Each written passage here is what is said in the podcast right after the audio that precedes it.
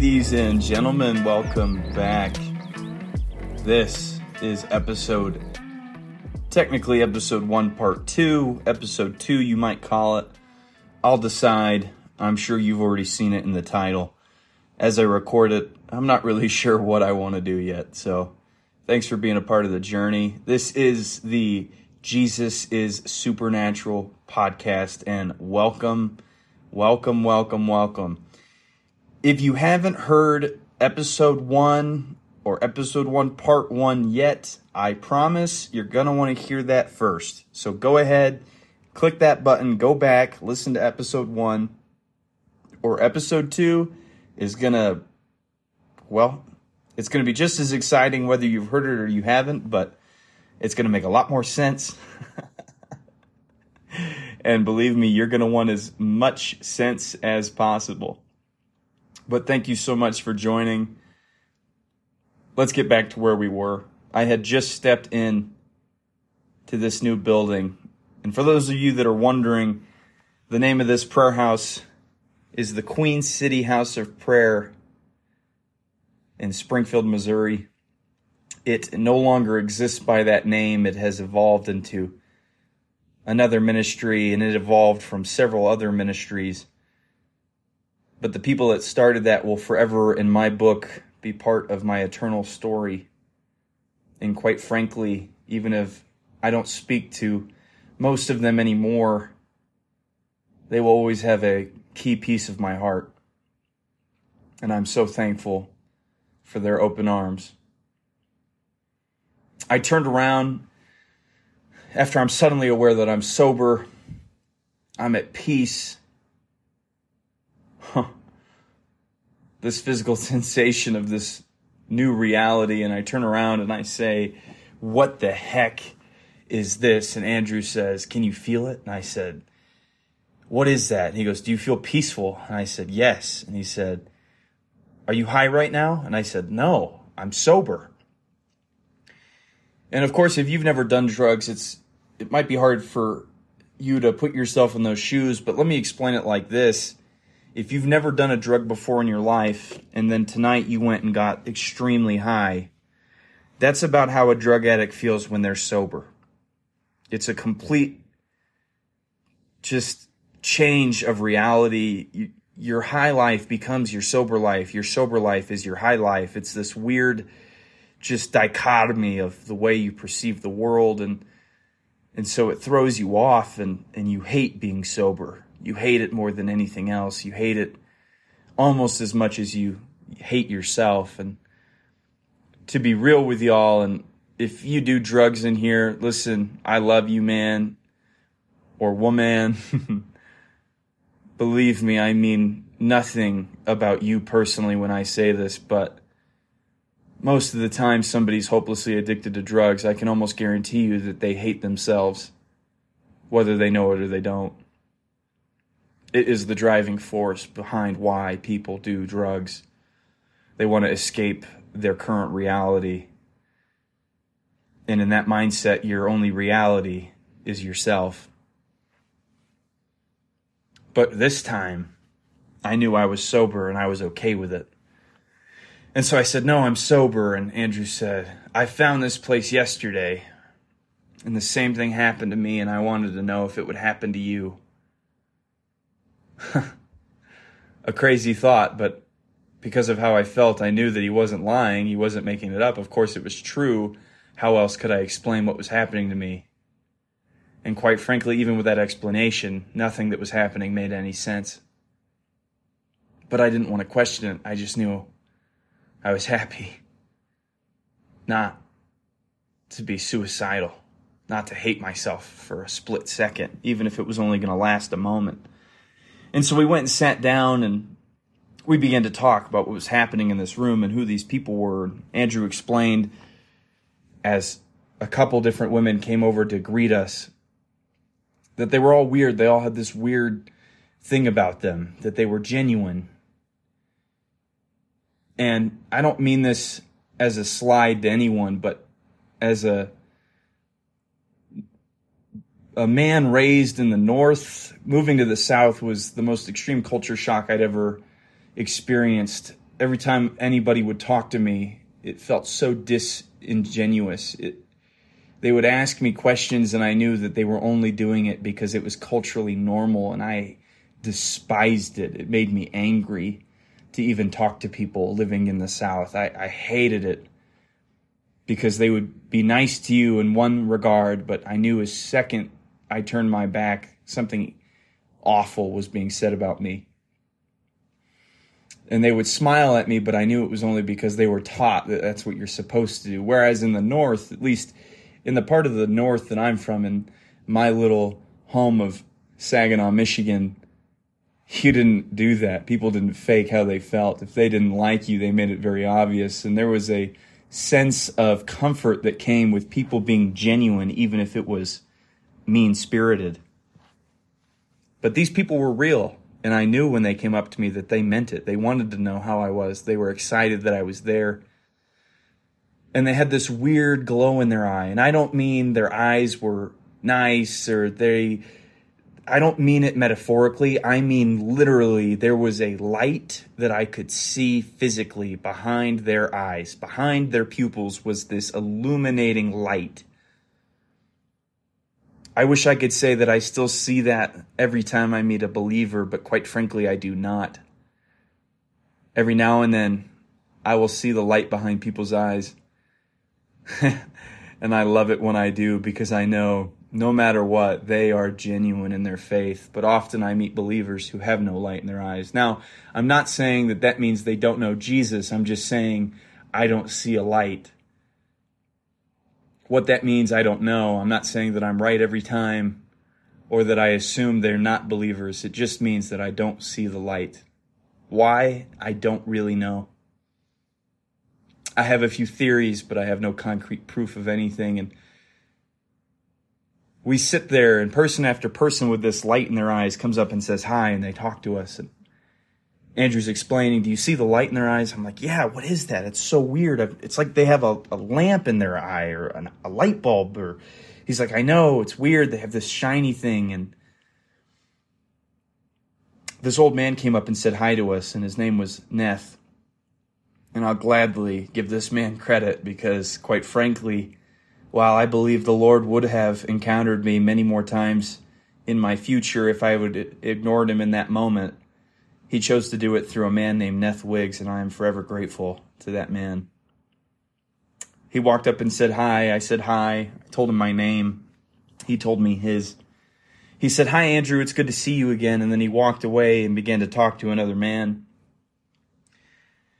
He was across the room as Andrew and I discussed what was happening in this room. Is it are we on top of a Native American burial ground? Is this is this some kind of peace zone? How could this exist? Is this a force field of energy? What is happening?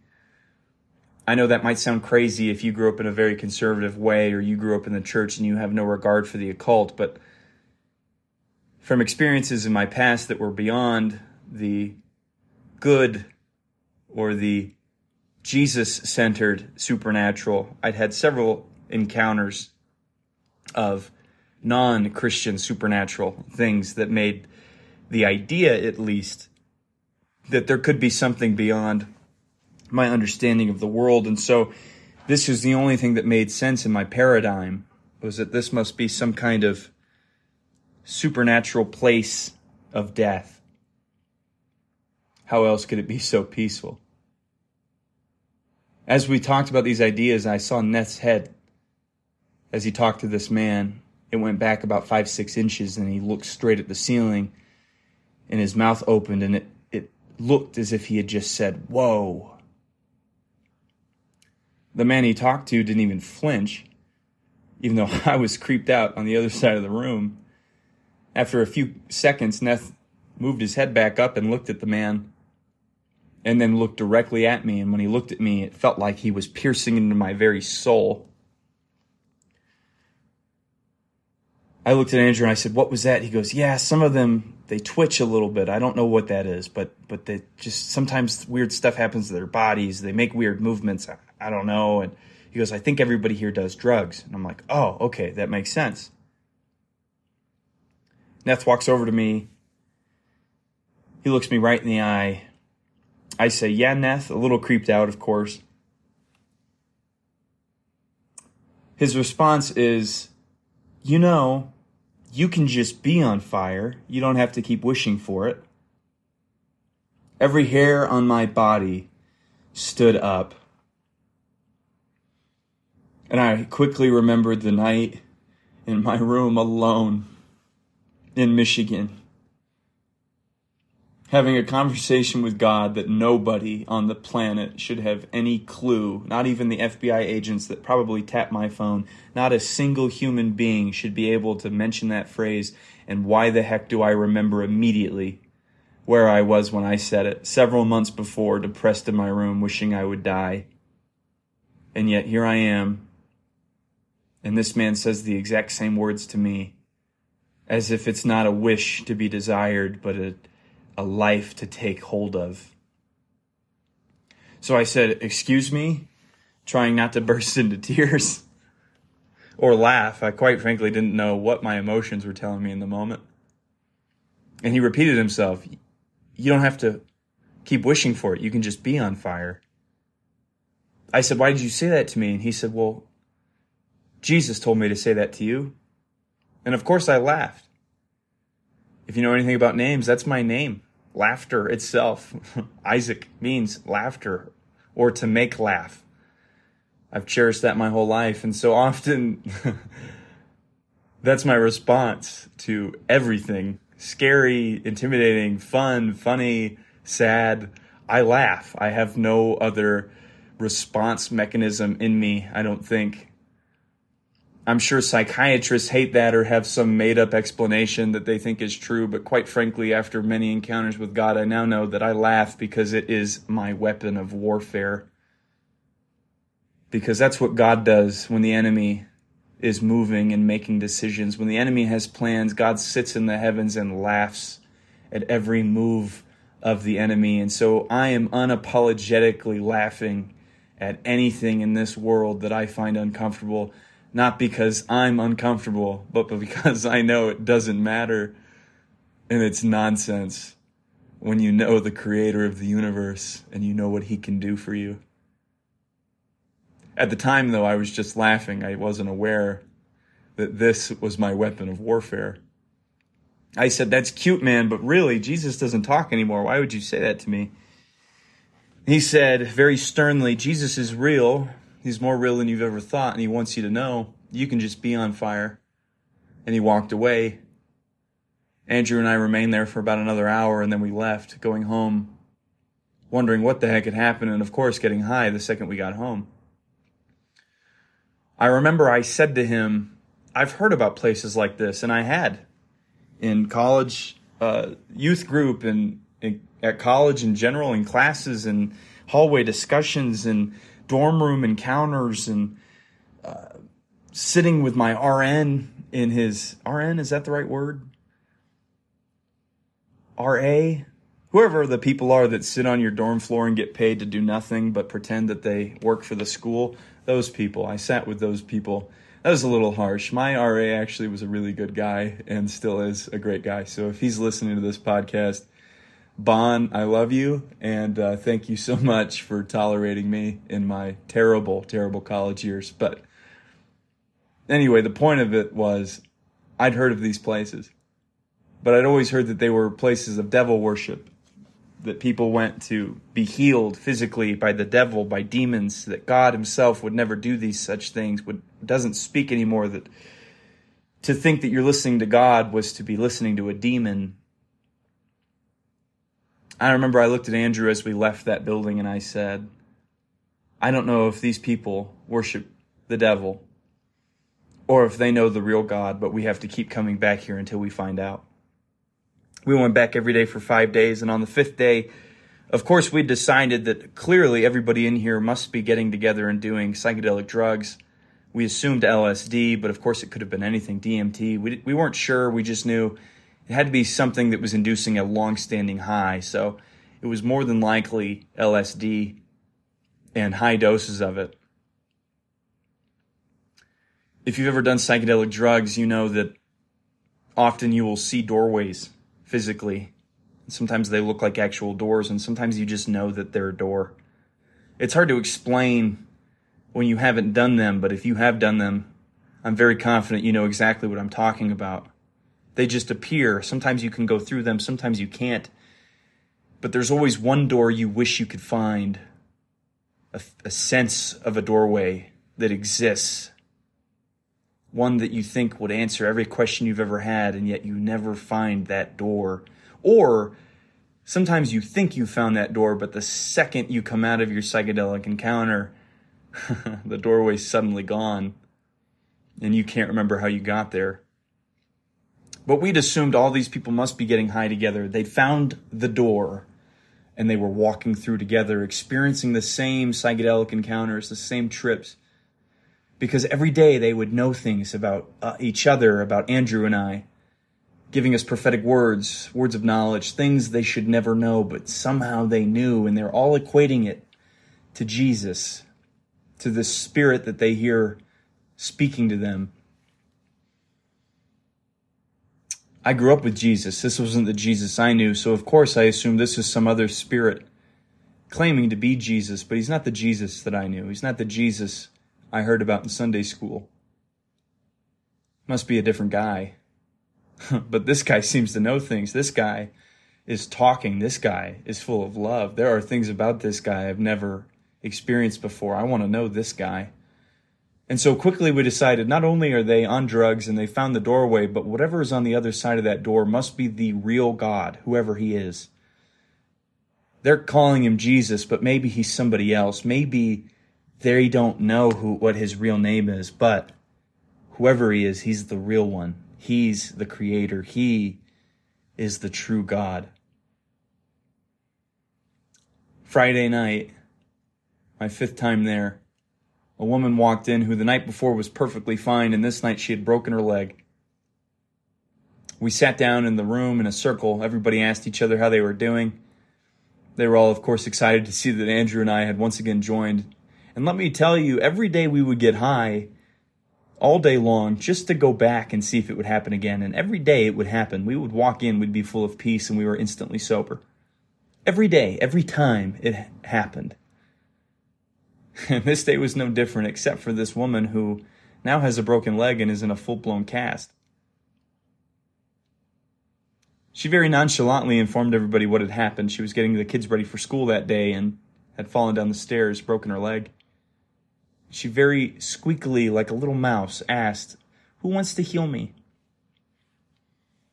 That's a crazy question, of course. I I was like, What? You know, I didn't say anything out loud.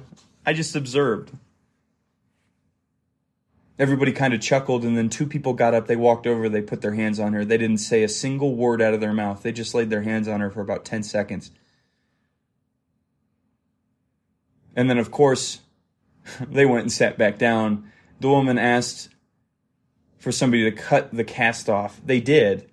And then she began to run around the room and do jumping jacks, completely healed of her broken leg. Until that point in my life, I had never been that terrified in a moment. It was both the coolest and most terrifying thing I have ever seen in my entire life. Because there was 15 people in that room. I knew it was real. It wasn't fake. It wasn't a magic trick. It was real, and I had never seen power like that before. So I left. And Andrew was quick behind me I said, Andrew, I don't know if we can go back here. That was weird. That was crazy. I don't know what to do with that. He got very stern. He grabbed me by the collar. He looked at me and he said, I can't take it anymore. I have got to talk to this God. I have to meet him. I don't have any LSD, you know? I, I didn't have any. That's what I told him. I'm like, man, I don't have any acid. I don't know what you want from me. He says, well, I've got some mushrooms. Do you think if we microdose on mushrooms. it's still so crazy to think that this is my perception of reality at the time, but it's true. This is what happened. Do you think if we microdose on mushrooms, that if he's the real God, he knows we're looking for his door, that he'll come find us anyway? And that made sense to me. it's so funny But that was the only thing in the world that made sense to me. Of course, if he's the real God, what does it matter? He'll find us. If he knows we're coming to look for him, surely he will find us. If he's not the real God, he won't come looking. But if he's real, he'll be there waiting. So we went home. We microdosed on mushrooms. The first hour was pretty normal for a psychedelic trip, especially a mushroom trip. Uh, you, if you've done them, you know what I'm talking about. Uh, if you haven't, you know, it, let me explain it this way. It's not what most people imagine. You don't begin hallucinating. You're not seeing crazy things. All that's really happening, especially on a microdose, is just uh, feelings of happiness, dopamine levels change in your brain, and, and certain chemicals released. But really, all it does is alter light. Uh, you might see purple at a slightly different shade, and blues, or perhaps a light is kind of bouncing in a way rather than coming straight at you. But you're not hallucinating, you're just tripping. I know that might be hard to comprehend, but it's important that you understand that what happened next was not normal for the not only for just a trip in general, but quite frankly for the amount that we'd taken, because microdose is not a very large amount of mushrooms. In fact, it's a very small amount. Most people can microdose and not even notice that they've taken anything. Out of the corner of my eye, a smiley face, like the old Walmart smiley faces, popped up into the room and began to dance above my TV. He grew these little legs and little arms and a cane and a top hat. He started dancing above my TV, this smiley face. I looked at Andrew and I said, Andrew, do you see the smiley face? Of course he didn't. He said, no, but you should follow it. Maybe it'll take you to the door. I thought, that's funny, but maybe he will. I watched that smiley face for a few minutes and then he tap danced his happy self into my jacket, and I mean into my jacket. I could feel physically him tap dancing on my shoulder. So I unzipped the front of my jacket, I put my head in my sleeve, and immediately I was staring at the face of a skeleton, as clear as day, looking at a skeleton from a dream that I'd had as a child for two years, reoccurring every week. I would have the same dream on the same night of the week, staring at a skeleton in the face, and I hear the words in what I now know to be my spirit, but at the time I had no comprehension, say to me, Death is knocking at your door. I ripped my jacket off, terrified, and the second I did, Mr. Smiley Face came out of my jacket. He split into three smiley faces. His smiley faces turned into frowny faces. Those three frowny faces turned into three large, bright red, glowing demons. Now, I don't know if demons, like angels, can be men or women or a mixture of both, but I promise you, two of them had the faces of women and one had the face of a man. They were laughing at me, they were mocking me, they were saying all sorts of terrible things.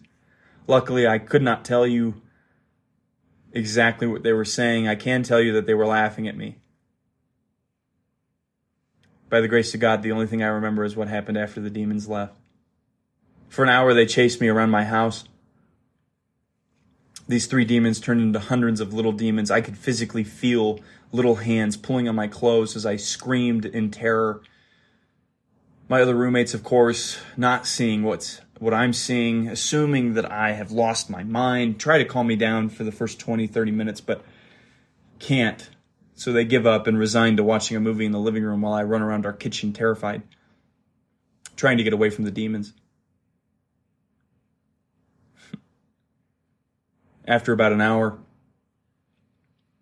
I feel a massive hand, the size of an SUV, wrap its fingers around me. Each knuckle of the hand around a different part of my body. And as it does, all the little hands, the little demons, all the laughter, all the sounds, everything stops. And I feel the same peace that I felt in the prayer house every night come over my entire being. And I hear an audible voice, a very still, quiet voice, say, You've been running a long time. Are you sick of it yet? I immediately think that must be God. and then my second thought is, How the heck would I know that's God? That's crazy. And then the verse from John 10 comes to my mind My sheep know my voice, and a stranger's voice they will not follow. And I think, what the heck does that mean? Am I a sheep or not a sheep? Is it good to be a sheep? Is it bad to be a sheep? Does that mean this is God? Why did a Bible verse pop into my head? Very quickly, I go into a open vision. I can no longer see the kitchen cabinets in front of me. All I see is blinding white light in front of me as far as my eyes can see, as if you're in the middle of a cartoon and the cartoonist has run out of paper and all you have is the main character stuck in some weird blank white page. That's what it looked like. And yet at my feet was this tiny, tiny little puddle of like black tar darkness. That same voice says, You've been running a long time, Isaac. Are you sick of it yet? And when I heard my name, I knew this is God. As I'm staring back and forth between the white light and the black darkness, he then says, You've spent your entire life staring at your feet. It's time for you to look up and realize that my goodness is so much better than the evil you've surrounded yourself with. The vision quickly ended. I wanted to go tell my friends, but the voice inside my head, who I knew was God, said, Don't tell them yet. If you try to tell them, I will shut your mouth. I will not allow you to speak. They will not understand you. If you tell them, you won't be able to talk. Of course, I ignored that, tried to tell them, and as I went to the room, I said, Guys, and I explained exactly what was happening. After about five minutes of shouting and my arms flailing, and they looked at me and said, What? I began to repeat myself, and I realized that though I could hear the words being formed in my head and my mouth was moving, no sound audibly was coming out of my face. They could not hear a word that I was saying. Panicked, I went back into my kitchen where I could then hear myself talking again, and I said, What the heck was that? of course, God said, I told you. If you tried to go in there, I would shut your mouth. They will not understand you yet. Do not tell them. I tried a second time, the same thing happened. I came back. I said, What the heck was that? The Holy Spirit whispered to me, If you try that again, I will shut your mouth like glue. You won't be able to open it. Of course, I ignored him. I tried a third time, and this time I could not even move my mouth. Not only was sound not coming out, my mouth would not move. It felt like. it felt like glue. Distraught and upset that I could not explain to my friends that the creator of the universe is suddenly speaking to me in an audible voice, I went into my room. I shut the lights off. I began sitting on my bed and I couldn't open my mouth still. He wouldn't let me speak. He rebuked me for trying a third time, and then he said, You think I hate you, but I love you. He began to tell me about the devil and the evil in the world, about decisions and sin and the things that people were doing that was drawing awful things to them, the doorways that they would open and Yet every time something evil would happen in their life, they would assume it was God plaguing them with some kind of decision or building block of their faith. How Christians and non Christians alike, anytime anything happens in their life, they equate it to God and they assume this must be the work of God's, God's hand.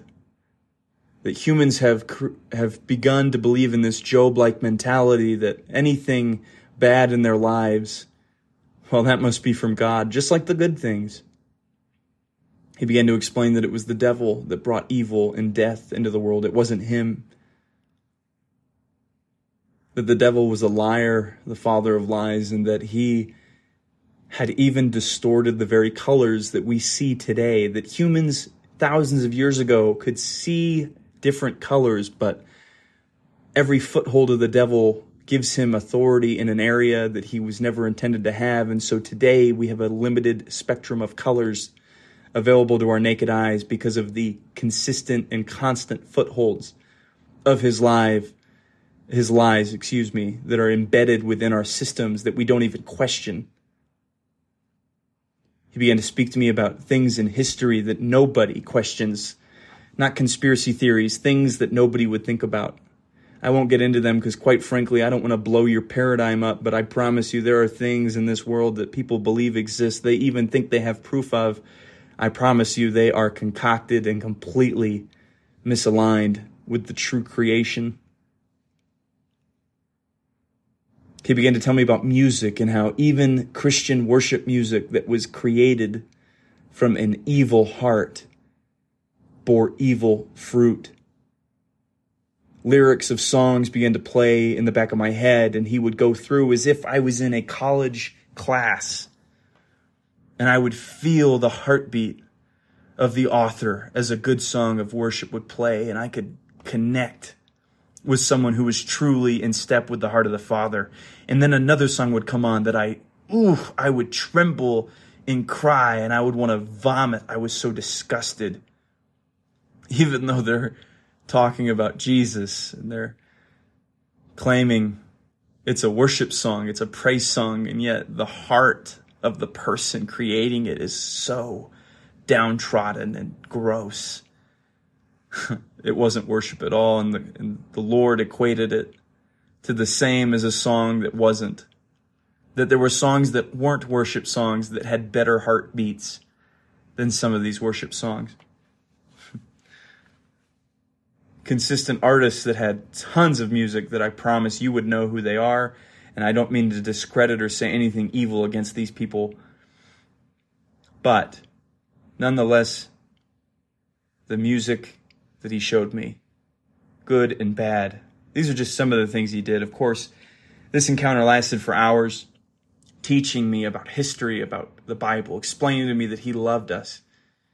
He loved all of us. He was desperately trying to rescue us from the hands of the devil and the hands of our own created hell. On earth, at least.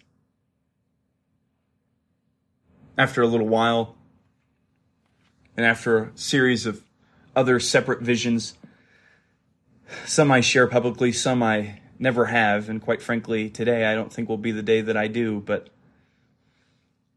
Andrew came and knocked on my door and when he knocked on my door, he put his head in and he looked at me and said, Hey man, you're really freaking us out. Is it all right if we come in here and sit and observe you? I nodded. Of course, I could still not speak. And so him and my other two housemates at the time walked in. They sat on the floor and they began to look at me and talk to themselves. I couldn't hear anything they were saying, but I knew they were talking about me and laughing about different things.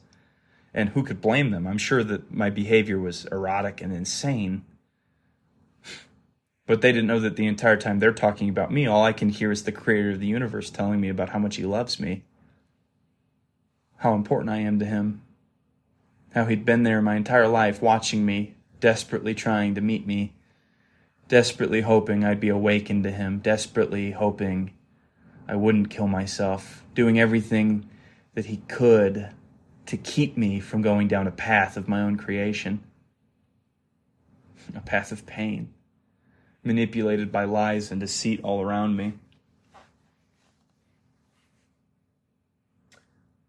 As this happened, I looked over at the three of them. They had been in my room maybe 15 minutes or so.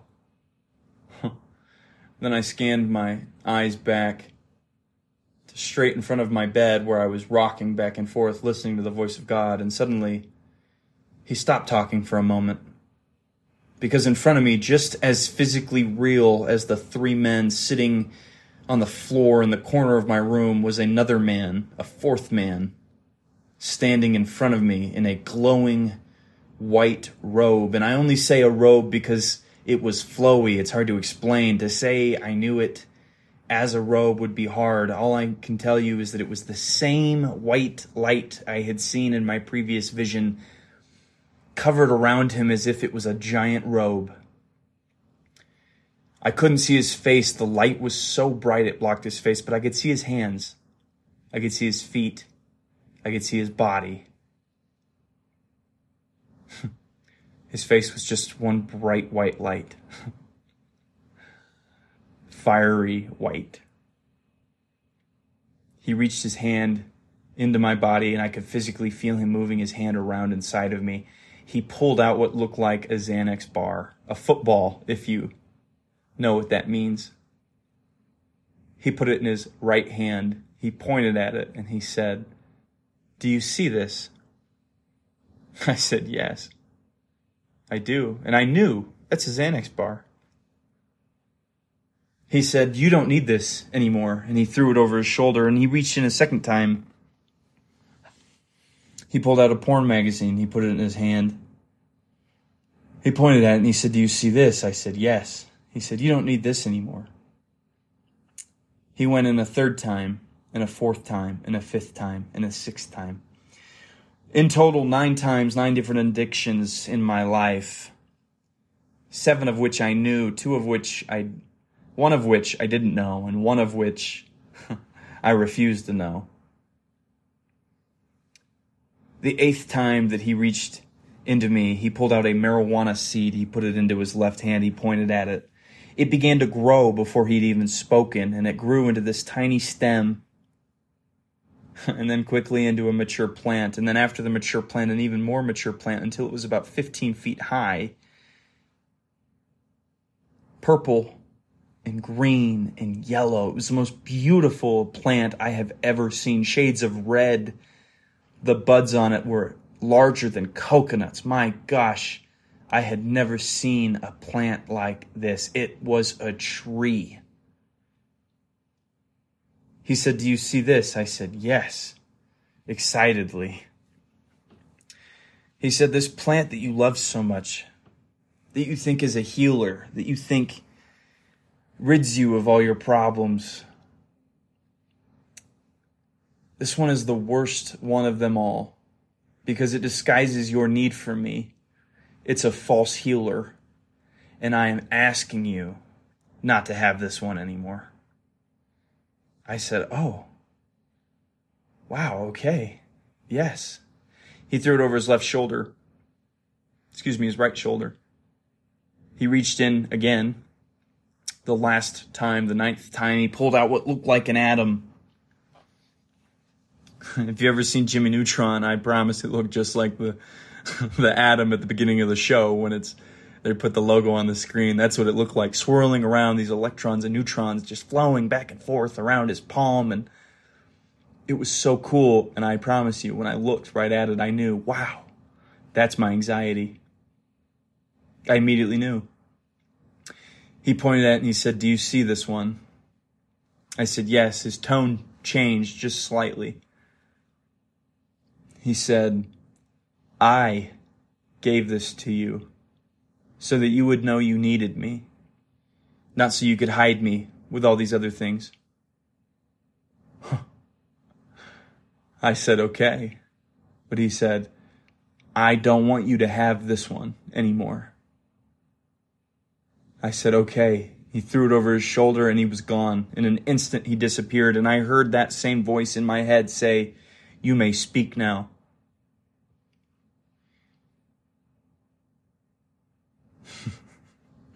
Quickly, I told Andrew about what would happen to me, and moments later, he had a similar encounter with the Holy Spirit where the G- Jesus crashed in, wrecked his life. Quickly, I wanted my Bible to double check what was happening to me. All this stuff was contrary to the theology I'd learned in college, and I panicked at needing to know more. And I had an image of where my Bible was. I grabbed my old KGV, KJV Bible out of an old box, opened it up, the only verse I could think, John 3:16, and I read the words for God so loved the world. And everything hit me. The man in my room, the man that's been speaking to me all night, the man that just set me free from drug addiction, the man that loves me. His name is Jesus. He's the same Jesus that John was writing about in the Bible, the same Jesus that Matthew and Mark and Luke, the same God Samuel spoke of. That the Old Testament and the New Testament were not stories, they were not manipulated, they were the truth, in fact. Talking about a real God who loves you. Stories that have been twisted by men who don't understand, men that want to control, and by demons that want to lie. I looked at Andrew and I said, Dude, Jesus is real. He loves us. And Andrew said, That must be why he's not angry with me right now. I said, You're right, he's not angry. I think he's just happy that we're here. We didn't want to be on mushrooms anymore, and it's hard to explain, but to be honest, I have skipped over quite a few details, and at this point, it should be clear to, to explain that though I knew my body was still high, my spirit had been separated from my body for a moment. On a side note, I hear people say all the time that the body and the spirit are one. That's complete bullcrap. no disrespect to your theology, but I promise you, your body, your spirit, and your soul are three different entities combined into one, just like Father, Son, and Holy Ghost three separate entities, all of one being. But they sure can separate, unlike the Trinity, for even a moment. And that's what happened to us. And so our spirits were separate from our bodies during this conversation, knowing we wanted our bodies to be free of the drugs our spirits were not exhibiting or in control of or manipulated by. And yet we knew that it right on the dot of 5 a.m., the toxins would leave our bodies and we would no longer be high and our spirits could rejoin our bodies. And in fact, at 5 a.m., that's exactly what happened. We spent our time waiting for 5, discussing what was happening, having different conversations. And of course, again, there are more things I could tell you, but it's unnecessary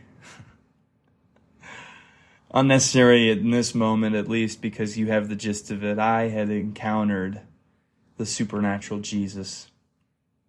He had set us free. In the morning, we gathered all of our drugs together. Andrew went back to his house, got everything that he had. We brought it over to my house. We broke everything that we could think of. That we knew everything, every bong, every pipe, every just all the drugs, everything, they had a power over us. They had some kind of physical power over us, and they had to be broken in order to break the spell. So everything we could break in my backyard, we did with rocks, and we danced on the broken glass. We had shoes on. I'm often asked if we had shoes on. Yes, we had shoes on. But we danced with no music for about two minutes on top of the broken glass, completely free. The few things we couldn't break, we took to a nature reserve in the city we threw off a bridge into the river knowing we would never be able to find them again, even if we wanted to, which of course we didn't. I quickly remembered that I had things stashed away in my parents' house in Michigan and at other houses around friends and family. I called them and told them exactly where they were. Of course, some of them were in shock, completely unaware of the things that I had hidden at their houses, but I said, It doesn't matter. I don't have time break them and send me a picture, I have to know that it's been done. Luckily and thankfully, they all obliged, sending me smiling emojis along with pictures of my shattered bongs and bags of weed dumped down the trash, bags of pills that no longer existed. Andrew did the same, and that night we went back to the prayer house we told all of our new friends excitedly what had happened to us. Now, mind you, we still did not know that they were not doing drugs. For some reason, at no point did it occur to us that these people were not doing drugs, that they just knew Jesus. And so I told the story of what happened, our radical encounter, the fact that we're free. Of course, they were all excited to hear some of them were in tears listening to the love of God and how He came in and met us, even on a mushroom trip. Of course, it wasn't the mushrooms that brought Jesus into my life. it's the love of Jesus that overcame mushrooms to come meet me in my life. Some people might get creeped out, they get angry. I've had plenty of religious people tell me I did not have a true encounter with Jesus. God wouldn't do that, they say. Or they ask questions like, and have you done drugs since? Which is a really nice way of saying, I don't believe you. they ask ridiculous questions, and I can tell their lack of faith when they hear that story. But some people, when they hear that story, all they see is the love of Jesus, and that excites me. I tell the story regardless because I know it's not about me, it's about Him. It's about His love. And I don't care if you receive His love or not. I know that might sound harsh, but that's not up to me, that's up to you. You've got to make that decision for yourself. Anyway, I tell them that story. None of them acting religiously, all of them believing immediately that I've met Jesus, finding out that other people at this prayer house had had similar encounters. But I said, we don't want to keep doing drugs. Is it okay if we still come here? and I remember one of the men, Eddie is his name, beautiful man, came over and he said, Isaac, do you think people here do drugs?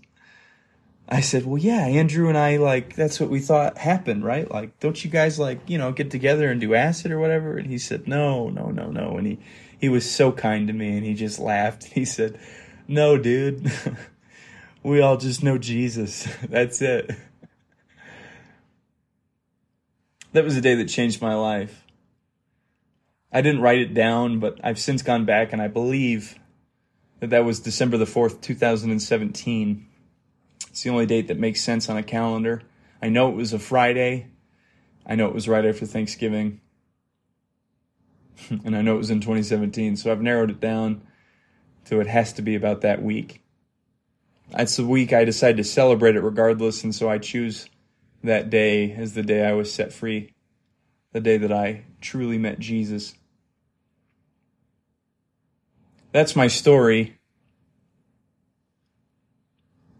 Here we are years later, and my life is completely and radically different from what I ever imagined. Seeing things happen that I always knew would happen but never knew how and so excited to see all the other things that I know will happen that have not yet. Because Jesus has a plan for my life, just like he has one for yours. His supernatural will that exists beyond our comprehension. Jesus is truly supernatural. Well, Thank you for being along for the journey. Today's episode is especially long. It is a long story. I do like to give a lot of details. I want you to place yourself in my shoes. I promise you none of this is embellished, which makes it sound even crazier. This is my life. These are the events that led to my encounter. And I believe that Jesus wants to encounter you in similar ways. Hopefully, you don't have to do mushrooms to get him to do it. I know you don't, in fact. Hopefully, you know that too. But if you don't, I promise you, he wants to meet you anyway. And in ways you can never imagine because Jesus is real. He's more real than you might have ever thought he was. And he wants you to know you can just be on fire. You don't have to wish for it anymore. Thanks for listening. Tune in next week. What's up, party people? Thanks for listening to the Jesus is Supernatural podcast. This podcast was edited and produced by Nikeo Productions. To check out other shows by Nikeo, just search Nikeo Productions wherever you listen to podcasts.